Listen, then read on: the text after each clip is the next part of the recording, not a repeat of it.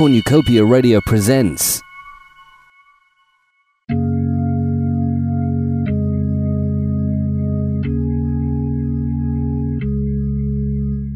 The Visit by Paul Kenny.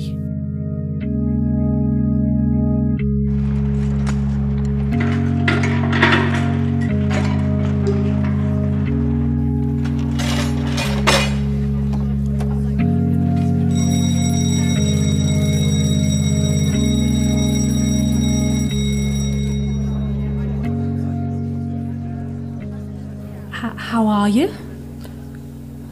Not bad, Mum. Please don't, Mum. Sorry. It doesn't help, I know. It's just seeing you in here.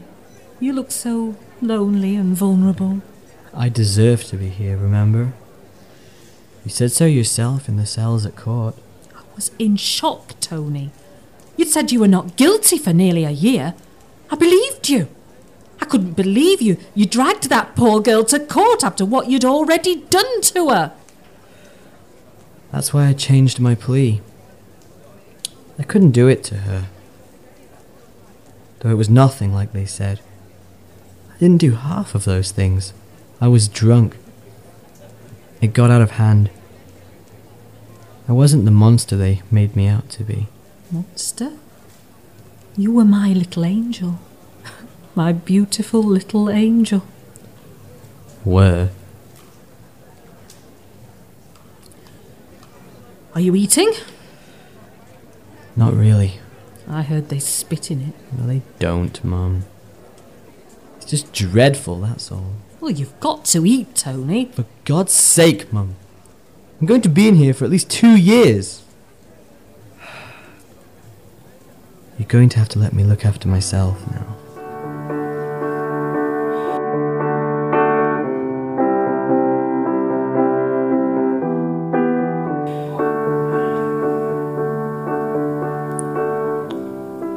So,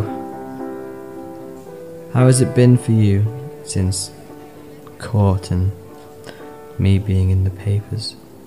Not, not bad, really. It soon died down. What do you mean? It soon died down. What died down? It was nothing. Mum, going to be doing this for a while. I'll be in here worrying about you, and you'll be out there worrying about me. We've got to be honest with each other. Promise each other to tell the truth. If we do that, then at least when we say things are relatively okay, we can believe each other. Mum? What do you say? You want to go first? I had a visit from her father. What?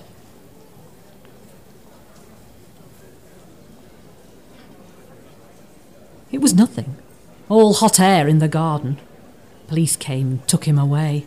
Christ knows who called them. As if it hasn't been embarrassing enough. Shit. Only Dad was still around. Oh, good God, no. For the first time in ten years, I'm actually relieved he's not here anymore. He would have been disgusted with you. I know he would, Mum. You said be honest, Tony. Yeah. Work would have been a nightmare for him. His world was much bigger than mine. Apart from your Aunt Mary when she was alive and a handful of neighbours, my world revolved around you and your dad. What have the neighbours been like? Oh, they're all experts on prison life, apparently. It was Alice who told me about the spitting. Her son saw it on the telly. Anyway, your turn. I was spat on and punched when I first got on the wing. Punched. It was nothing. Didn't really connect. Even the screws have a go at you. Screws. Prison officers. They moved me to the VP wing. You've lost me again. Vulnerable prisoners. Christ, it's another language. It's for those that owe money, have mental health problems, and Paedophiles? I'm not a paedophile, Mother. She wasn't a little girl I lured into my house with the promise of sweets and puppy dogs. She's a child, Tony. A schoolgirl. At your school. Growing up and impressionable. Flattered by the attention of a grown man. I didn't force her. You're an adult, Tony. That's why you should have protected her from herself. She was in your care. Please don't shout, Mum. You were in a position of trust and you abused that trust. You sound like the prosecution, Mum. Facts are facts, Tony. How could you? How could you behave like that? After all your father and I did for you. How could you? You. you. Nonce. That's what they call us. A nonsense case. Well, it doesn't make sense, Tony. Not to me, it doesn't. None of this does. You had girlfriends, women your own age.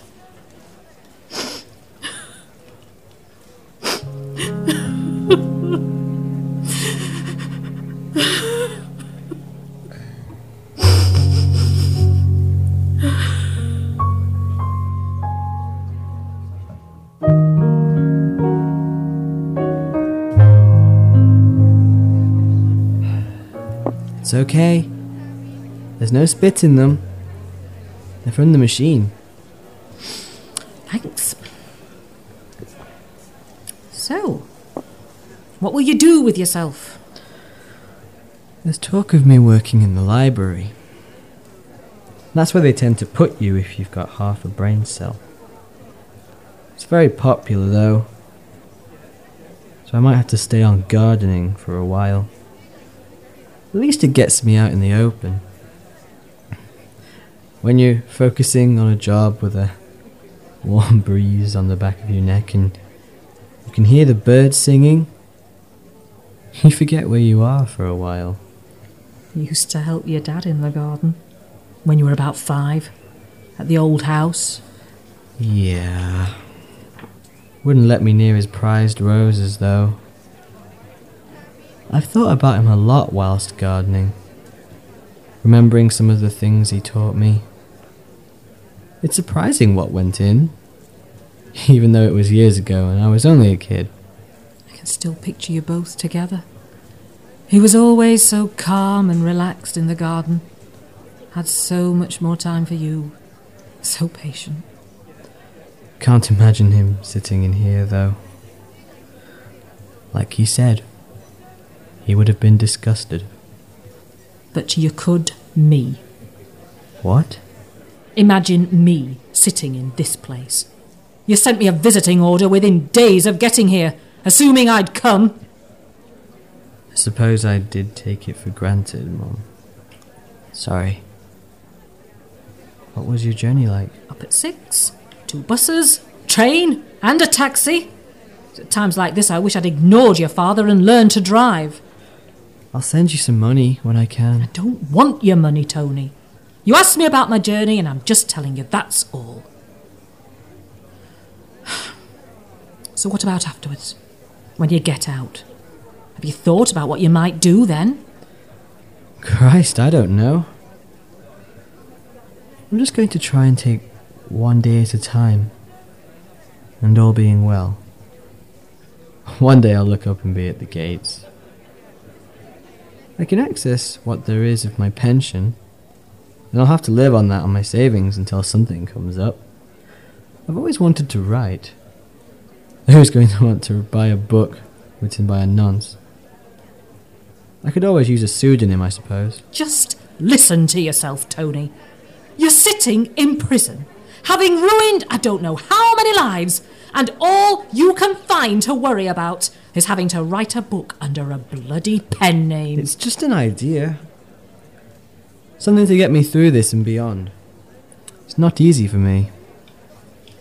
Does your ego know no bounds? It's all about you, isn't it? She wasn't the only one who was flattered, was she?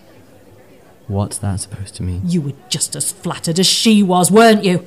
Flattered by the attention of a girl finding a feat in the world, celebrating a new body in a low cut top. You're making a scene, Mum. That revealing top your barrister made such an issue of. It wasn't for you. It was for her, you idiot! You're pathetic! Mum, please. I need your support. I can't get through this on my own. Two minutes, everyone, please. Don't think I can do this, Tony. What do you mean? You're not going to visit anymore? This is of your making, Tony. I had it thrown in my lap, You're my mother. and I've been wiping your backside and holding your hand for far too long, son. Like you said, I'm going to have to let you look after yourself now. Can visitors start to make their way to the exits, please? Thank you. Instead of wrapping you in cotton wool and stroking your bloody ego. That's what she did, isn't it? Stroked your pathetic ego. You, you, you. Well, it's time for some tough love, Tony. I should have done it years ago, and then this might not have happened. It isn't your fault, Mum. Oh no, it isn't my fault my son gets his kicks having sex with schoolgirls. But it's my fault he's nothing more than a spoilt brat. Mum, don't do this. All right, Tony. Visit every couple of months or so. Mum, please. Time, please. I hope you make the most of your time in here, son. I really do. Mum. Mum! Mom!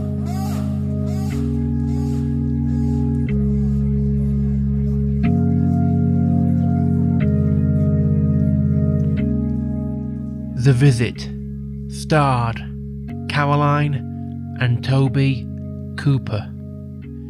It was written by Paul Kenny. The music track Train was recorded by Renate Reynolds. It was directed and edited by Peter Beeston.